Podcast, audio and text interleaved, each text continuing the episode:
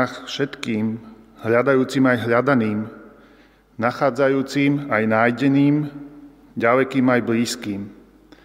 Trojediný Boh udeví milosť a požehnanie. Nech nás vovádza do pravdy, nech nás premieňa láskou, nech nás rozvezuje slobodou v Kristovi Ježišovi, nášom pánovi. Amen.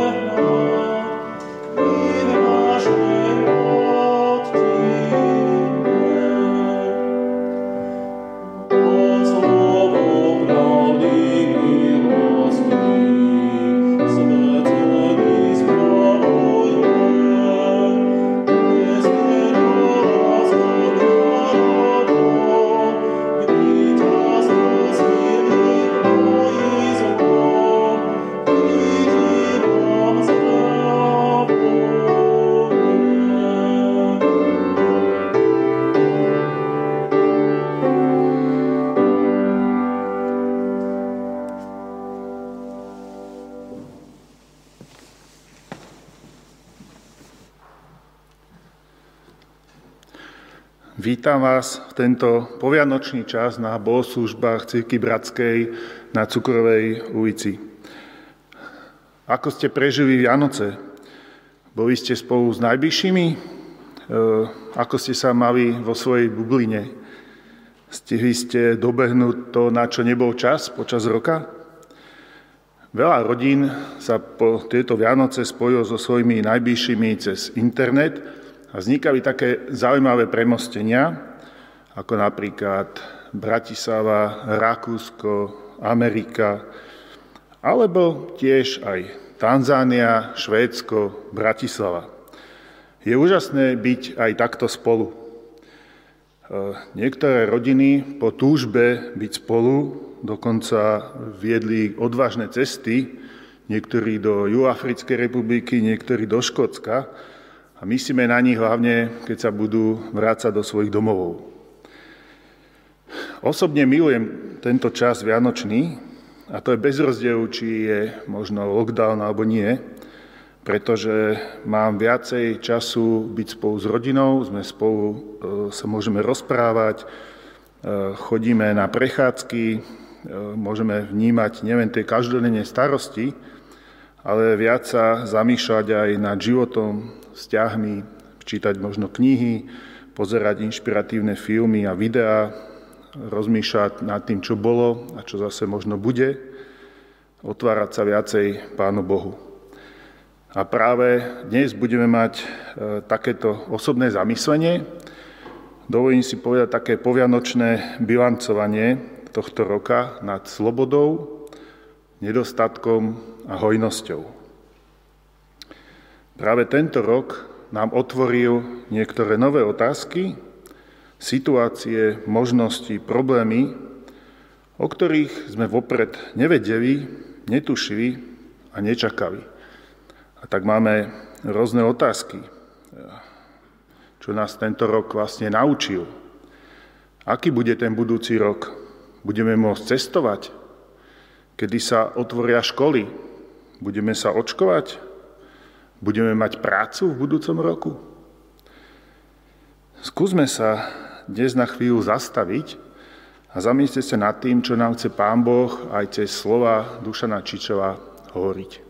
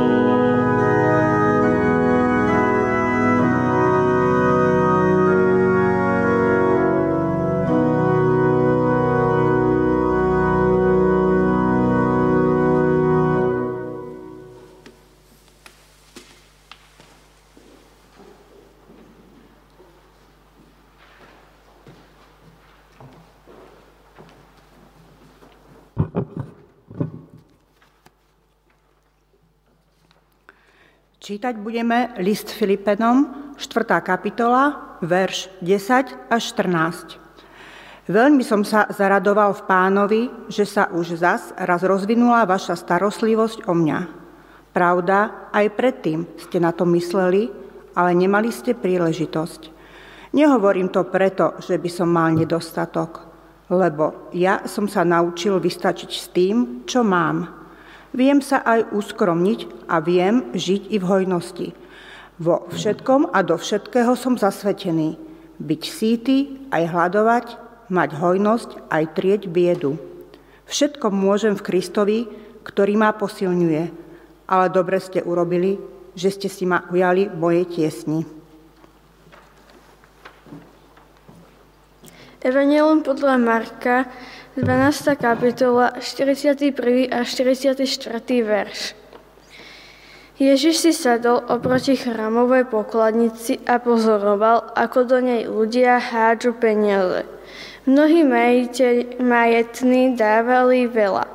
Tu prišla jedna chudobná vdova a vhodila dve drobné mince do vedna a vhodila, vhodila drobné mince do na kvadrant. Zvolala si učeníkov a povedal im. Amen, hovorím vám, že táto chudobná vdova dala viac ako všetci ostatní, ktorí vhádzali do pokladnice. Všetci tam dali zo svojho prebytku, ona však pri svojej chudobe dala všetko, čo mala na svoje živobytie.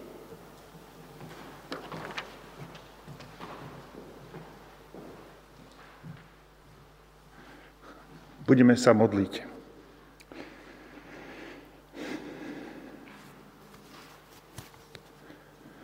Pane Ježišu, vďaka Ti za najkrajší dar Vianoc, za Tvoje narodenie, vďaka ktorému sme získali novú perspektívu, perspektívu spasenia a väčšného života. Túžime, aby si sa dal spoznať aj ľuďom okolo nás, Pane, ukáž nám, prosím, ako sa priblížiť týmto ľuďom, ktorých každý deň stretávame v práci, v škole, v obchode, sú to možno naši susedia alebo členovia našich rodín. Ďaká za tento vianočný časť, že môžeme byť viac spolu ako rodiny, ako priatelia, že práve v týchto druhých môžeme vidieť zázrak týchto Vianoc. Chcem ti ďakovať za tento rok, za všetko, čo si nám dal. Ďaká za zdravie, ďaká za silu vzťahov a priateľstva, za to, že sme si ako ľudia bližší. Myslíme tiež na ľudí, ktorí prežívajú bolesť zo straty blízkeho, za ľudí, ktorí majú možno zdravotný problém, strácajú sily, majú materiálny nedostatok alebo prežívajú osamelosť. Nevieme, ako bude vyzerať budúci rok. Nevieme si nič plánovať. Rúcajú sa nám istoty.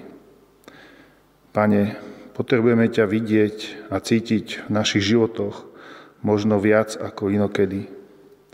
Potrebujeme vedieť, čo máme robiť, čo má zmysel.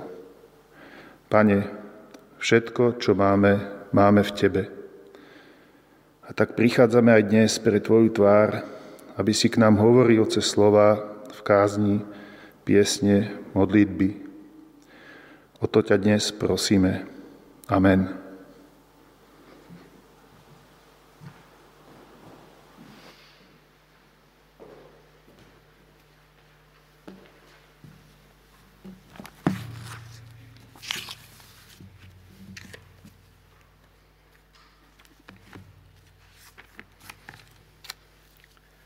Dobrý deň, vítam vás na dnešných bohoslužbách, ktoré sú online z Církvy Bratskej na Cukrovej. Budeme spoločne uvažovať o slobode, ktorú Apoštol Pavel prežíval v otázkach nedostatku a aj hojnosti. Keď sa nad textom, ktorý sme čítali, zamyslíme v takom kontexte celého Pavlovho života, tak môžeme zistiť, že túto vnútornú slobodu prežíval aj v rôznych iných situáciách. Keď sa nachádzal na slobode ale tiež v situácii, keď bol vo väzení. A budeme hľadať takú odpoveď na dve základné otázky. Kde na to Pavel nabral sílu? To je prvá. A druhá, ako sa to naučil? Tiež som si dovolil spraviť takú osobnú reflexiu k tejto otázke, k týmto veciam a položil som si otázku sebe. Čo som si o sebe v svetle odpovedí na tieto dve prvé otázky, ktoré sú smerované k Pavlovmu životu, tento rok uvedomil? Pôjde o také zamyslenie nad Božím slovom, ale zároveň to bude aj moje osobné svedectvo. Text, ktorý sme z listu Filipanom čítali, je z tej časti, v ktorej Apoštol Pavel ďakuje za dary, ktoré dostal a oceňuje to, že sa o ňo Filipenia starajú. Okrem ďakovania je tu aj takým veľmi jasným spôsobom vyjadrený jeho postoj k tomu, čo by sme dneska nazvali výkyvy životnej úrovne. K hojnosti aj k nedostatku, ktorý v rôznych obdobiach svojho života prežíval a zažil. A také hlavné výroky v tom čítanom texte sú Naučil som sa vystačiť s tým, čo mám. A také kľúčové sloveso, ktoré tu je, že sa to naučil. Lebo naučiť sa učíme niečo, čo nám nie je vlastné, čo sme nevedeli. Druhé, také kľúčové sloveso je v tej ďalšej vete. Do všetkého som zasvetený. Slovo zasvetený znamená, že to, o čom apoštol Pavel hovorí, prežil a prežil to na vlastnej skúsenosti. No a ten tretí výrok, dôležitý, ktorý tam je, je, že všetko môžem v Kristovi, ktorý ma posilňuje. Pavel jasne dáva najavo, že to nie je v jeho sile, ale že je to v Kristovi, ktorý ho posilňoval. A tak odpoveď na tú prvú otázku, ktorú som postavil, kde na to Pavel zobral sílu, tak eh, tu sme už istým spôsobom mali zodpovedanú. Je to v tom 13. verši, všetko môžem v Kristovi, ktorý ma posilňuje. Vyjadruje to takú, takú jeho nezlomnú vieru v Krista a to, že spása cez jeho obeď je to najcenejšie, čo môžeme získať. A ostatné je také nepodstatné. Je to taká iná perspektíva života a hodnotenia života, aká je vlastná mne, aká je vlastná nám ľuďom. Tú svoju perspektívu Pavel ešte jasnejšie predstavuje v prvej kapitole toho istého listu Filipenom v 21. až 24. verši. 21. až 24. verš z listu Filipenom a je tam napísané toto.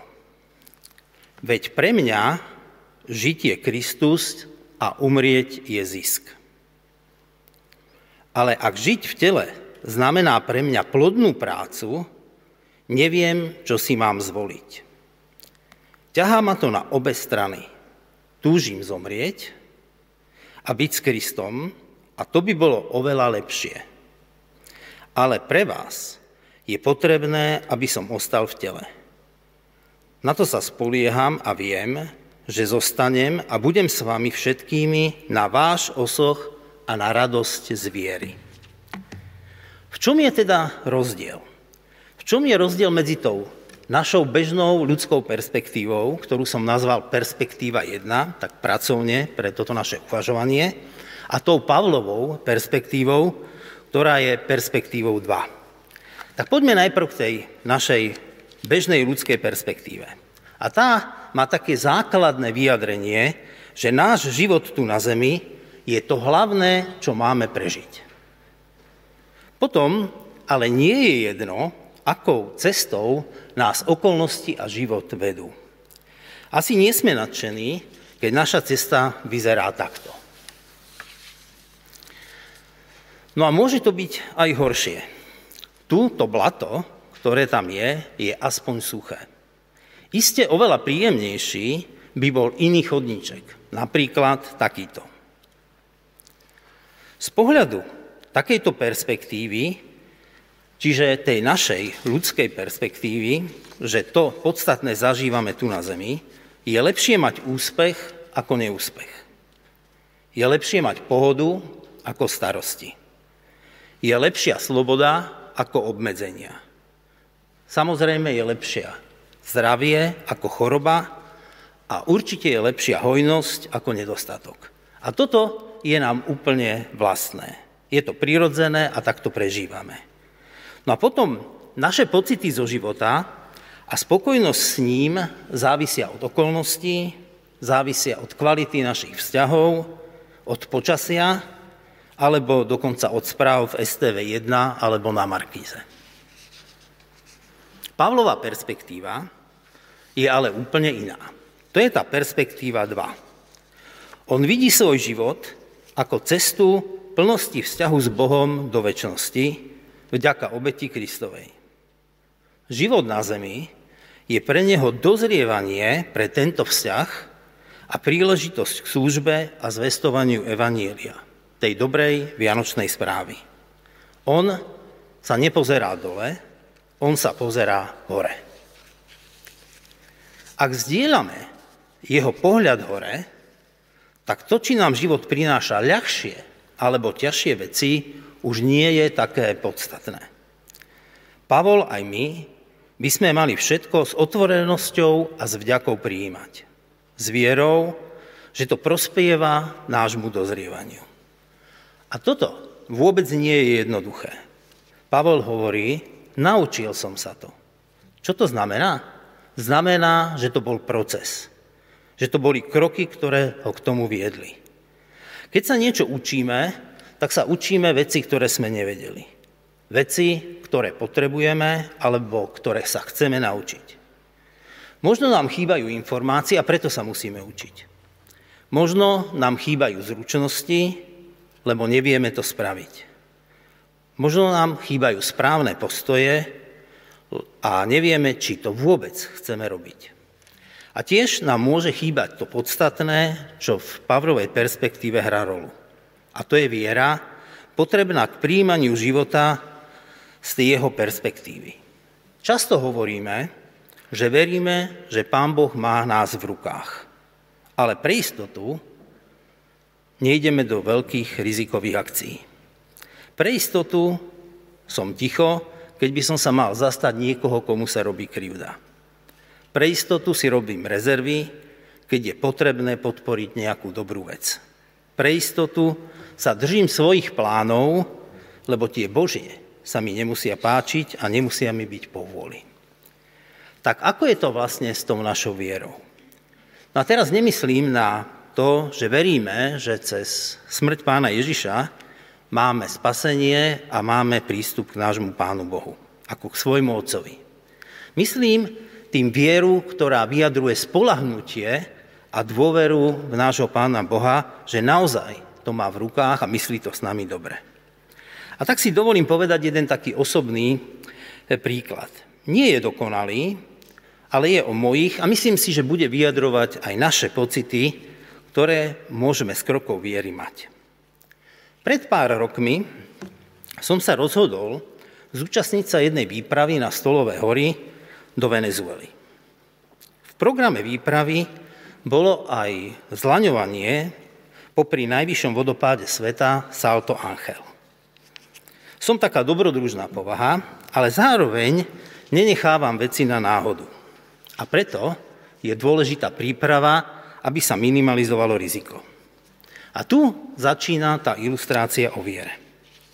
Zlaňovať asi tak tisíc metrovú stenu, keď nie ste horolezec, čož nie som, a nemáte s tým skúsenosti, by bolo bez prípravy určite minimálne nerozvážne. A tak, čo som spravil? Prihlásil som sa k priateľovi do tréningového strediska pre výškové práce.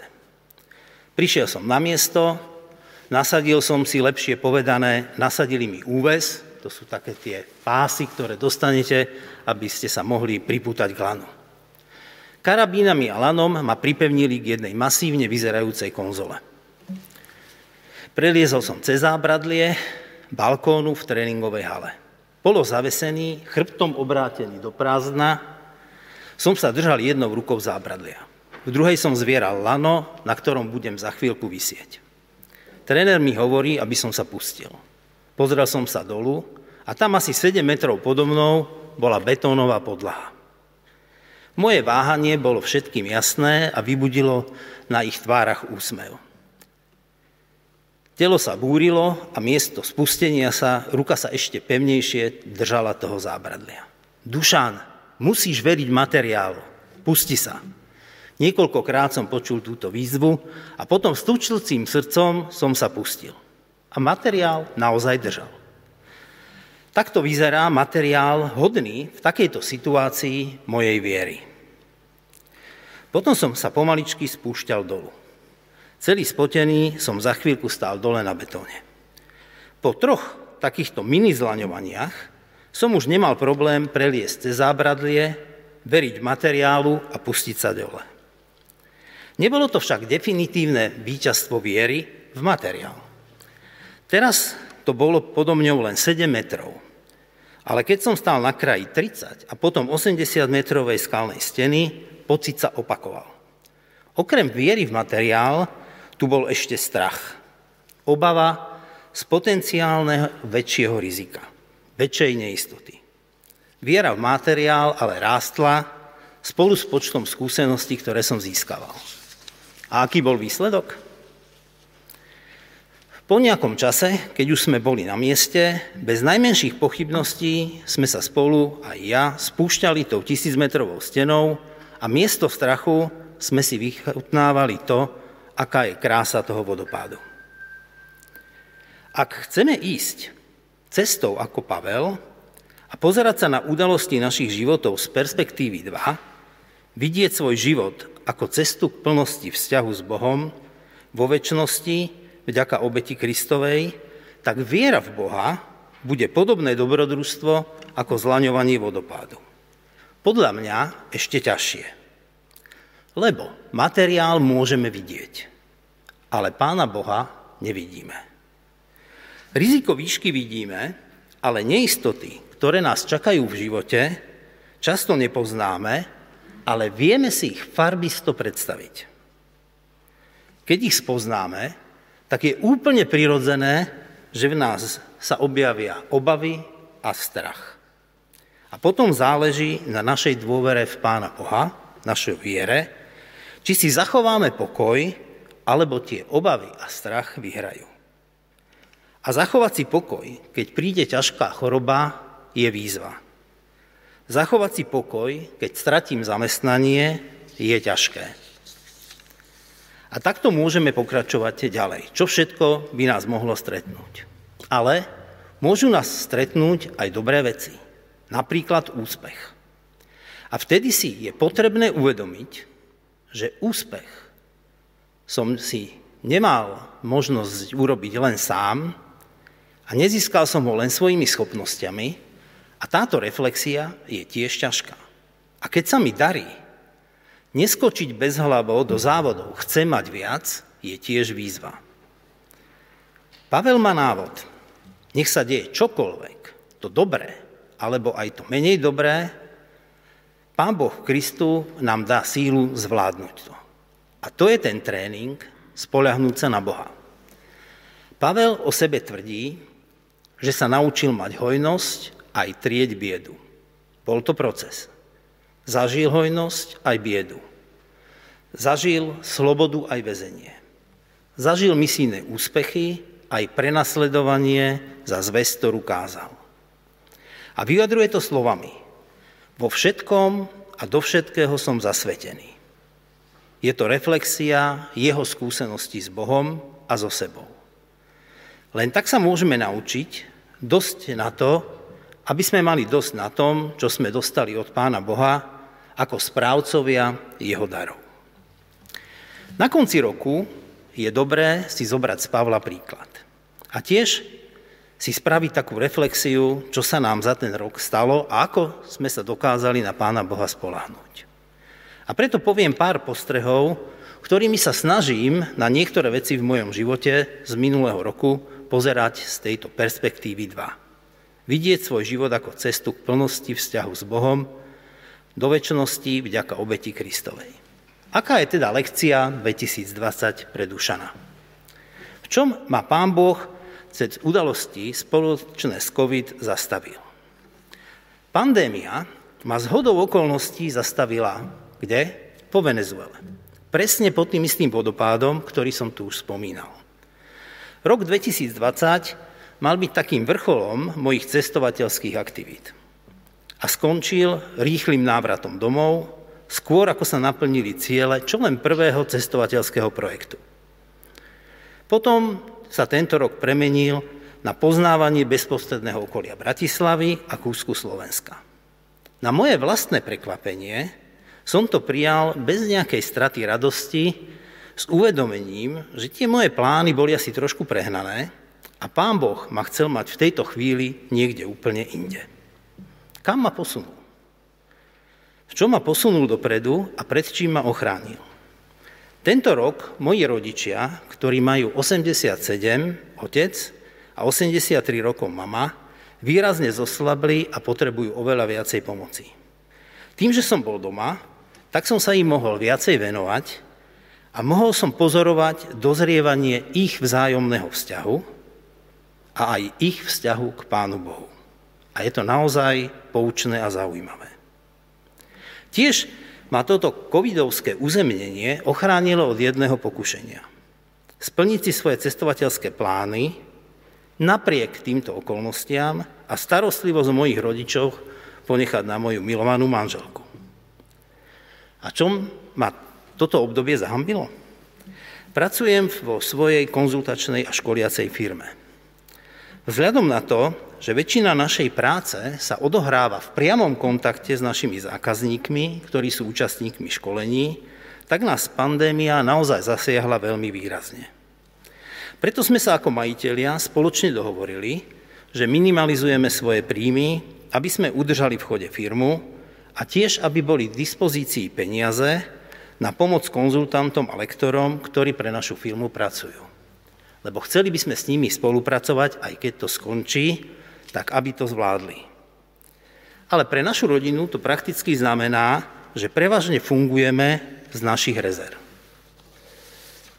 Zároveň som teraz pravidelne pozývaný na stretnutia staršovstva, kde riešime problém financovania nášho spoločenstva. Tým, že naše bohoslužby sa presťahovali do online, ako vidíte, tak významná časť príjmov zo zbierok vypadla a zbor žije z rezervy z rezervy, z ktorej zrealizoval aj rekonštrukciu bytu pre nášho kazateľa, na ktorého sme sa dlho tešili. A teraz sa dostávame k textu o chudobnej vdove a tých niekoľkých drobných peniazoch. Dovolím si ho prečítať ešte jedenkrát.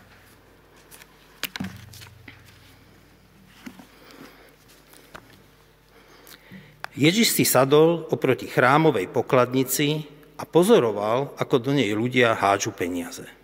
Skúste si to tak živo predstaviť. Aká by bola reakcia tu v našom zbore na podobné pozorovanie? Mnohí majetní dávali veľa. Tu prišla jedna chudobná vdova, vhodila dve drobné mince doved na kvadrant. Zavolal si učeníkov a povedali, Amen, amen vám hovorím, že táto chudobná vdova dala viac ako všetci ostatní, ktorí hádzali do pokladnice. Všetci tam dali zo svojho prebytku, ona však si vo svojej chudobe dala všetko, čo mala na svoje živobytie. A musím povedať, že tá vdova ma zahambila. Ona dala všetko a s dôverou sa zavesila na lano viery. Samozrejme, v situácii, keď žijete z rezerv, tak je určite dobre byť opatrný a nemrhať rezervu na nerozumné veci. Je to predsa také úplne normálne. Efektivita čerpania rezerv sa dá ale preskúmať auditom.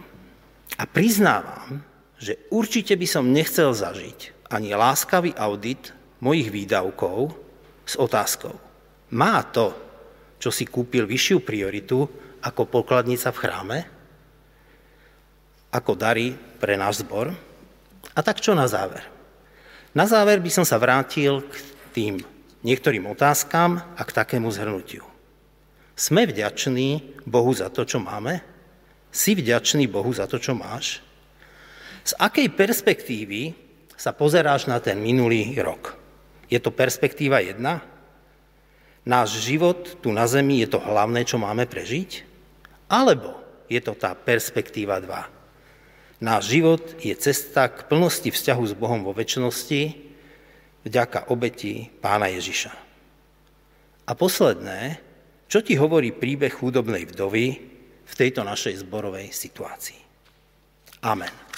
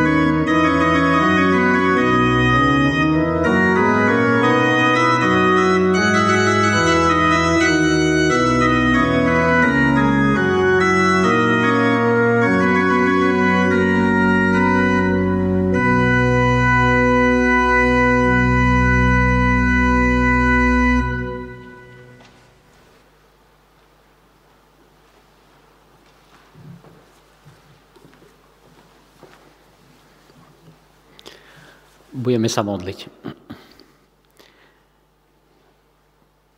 Pane Bože, ja Ti chcem ďakovať aj v tejto chvíli za slova Apoštola Pavla o tom, ako sa dívať na to, čo sa okolo nás deje. A musím Ti aj v tejto chvíli priznať, že je veľmi ťažké žiť život tu na zemi s perspektívou väčšnosti. Prosím ťa, aby si naučil mňa, aby si naučil aj nás sa pozerať na život a na to, čo potrebujeme a na to, čo naozaj je cenné a hodnotné a dôležité pre nás s touto optikou väčšnosti. Tak aby sme rozvážne a slobodne a správne zvažovali to, čo je, čo je pre nás podstatné. Prosím, nauč nás byť vďační za to, čo máme. Či už je to hojnosť, alebo nedostatok. Do Tvojich rúk sa vkladáme aj v tejto chvíli. Prosím, aby si zostával s nami, aby sme smeli cítiť Tvoju prítomnosť. Zvlášť vkladáme do Tvojich rúk chorých, bezvládnych, opustených, ale aj tých, ktorí nasadzujú svoje životy v boji s pandémiou lekárov, záchranárov, ošetrovateľov a mnoho, mnoho ďalších pracovníkov. Nech je zvelebené, vyvýšené a oslávené Tvoje meno. Amen.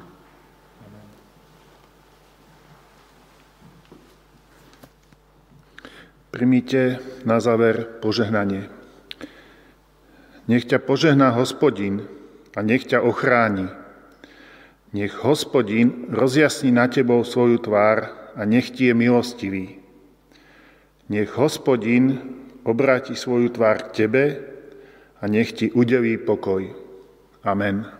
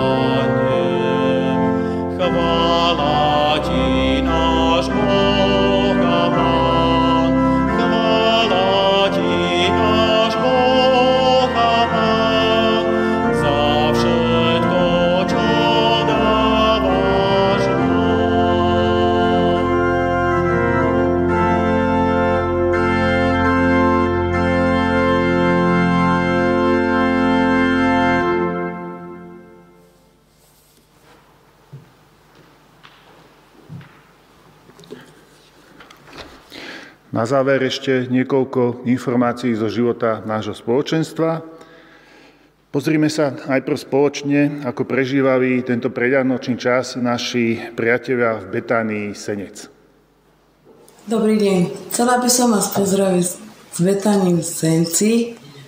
Rada by som ukázala, ako teraz žijeme v Betánii. Vládko Janko, vy ste tiež nechodili domov, ani sem nemohli od oktobra chodiť návštevy, ani rodičia, ale ste si takisto telefonovali. Hej.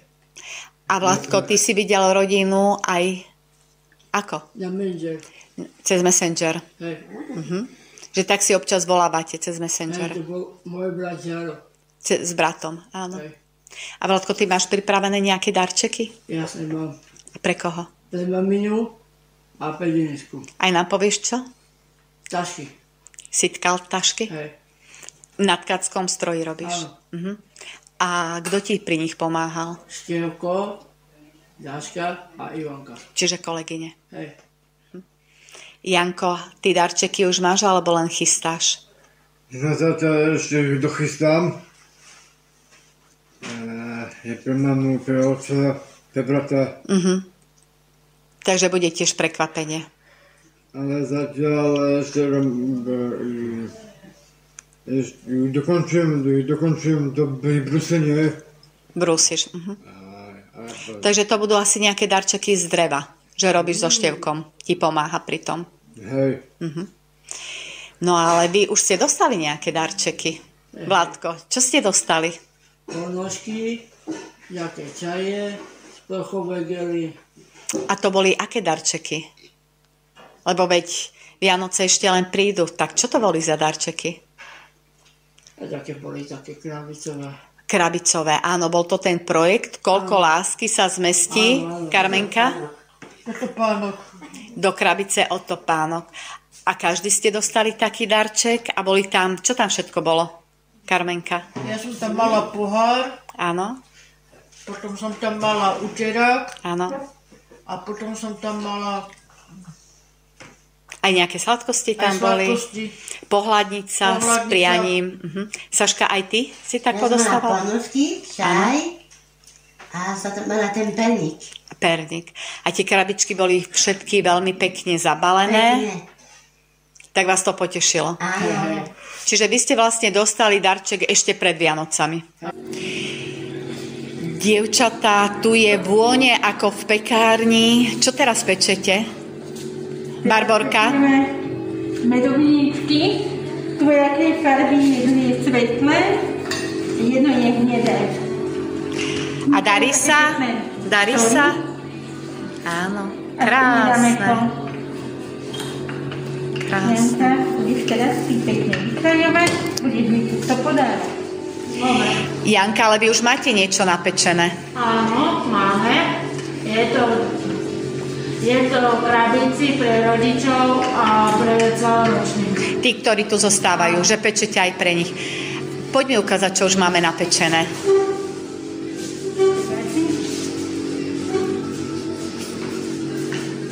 Je to to hotové. Áno. To sú vanilkové? Vanilkové rožky. Aha. Potom tu máme nejaké vínové, linecké.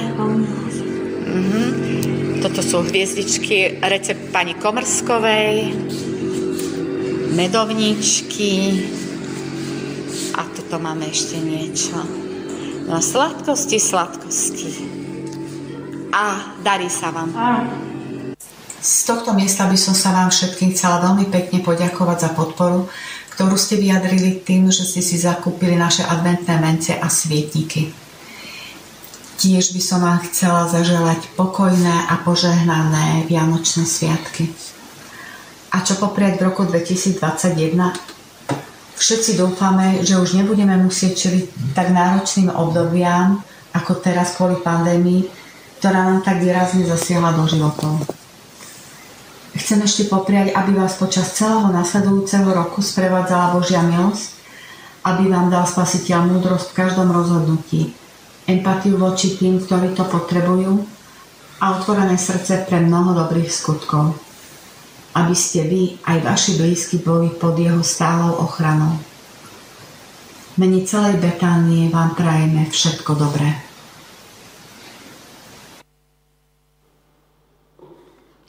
Tak ďakujeme a pozdravujeme našich priateľov Betánii Senec. Dnes večer o 18. hodine pozývame na diskusiu k téme dopoludňajšej kázne. E, stretnutie bude na Zoome, link e, nájdete na Facebooku alebo sa môžete obratiť na nášho brata kazateľa Petra Kučeru. E, podotýkame, že link je stále rovnaký. Ďalšie bohoslužby budú opäť pravidelne vždy v nedelu a zatiaľ je teda rozhodnutie, že budeme stále online. Silvester strávime spoločne tiež na Zoome, Čiže na Silvestra eh, o 20. hodine bude Zoom. Informáciu k tomu ešte potom dostanete. Nový rok 2021 chceme začať netradičným spôsobom. Nebudeme mať spoločné bohoslužby, ale pozývame vás k účasti na modlitebnej reťazi, ktorá bude v čase od 1. Eh, januára 9.00 do 3. januára tiež do 9. hodiny. Modlitebnú reťa začneme teda v piatok 1.1. o 9. hodine spoločným úvodom na Zume.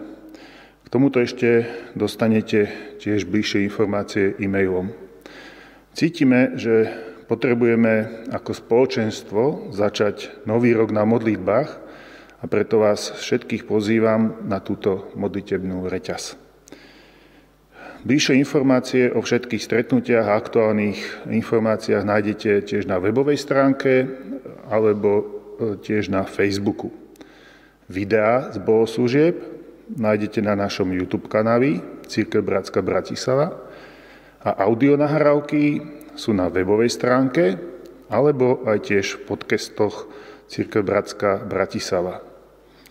Chceme vás tiež požiadať o finančné príspevky na podporu zboru a aktivít, ktoré náš zbor robí. Platobné údaje nájdete na webovej stránke cbba.sk v časti kontakty. A teraz vám prajem požehnanú nedelu.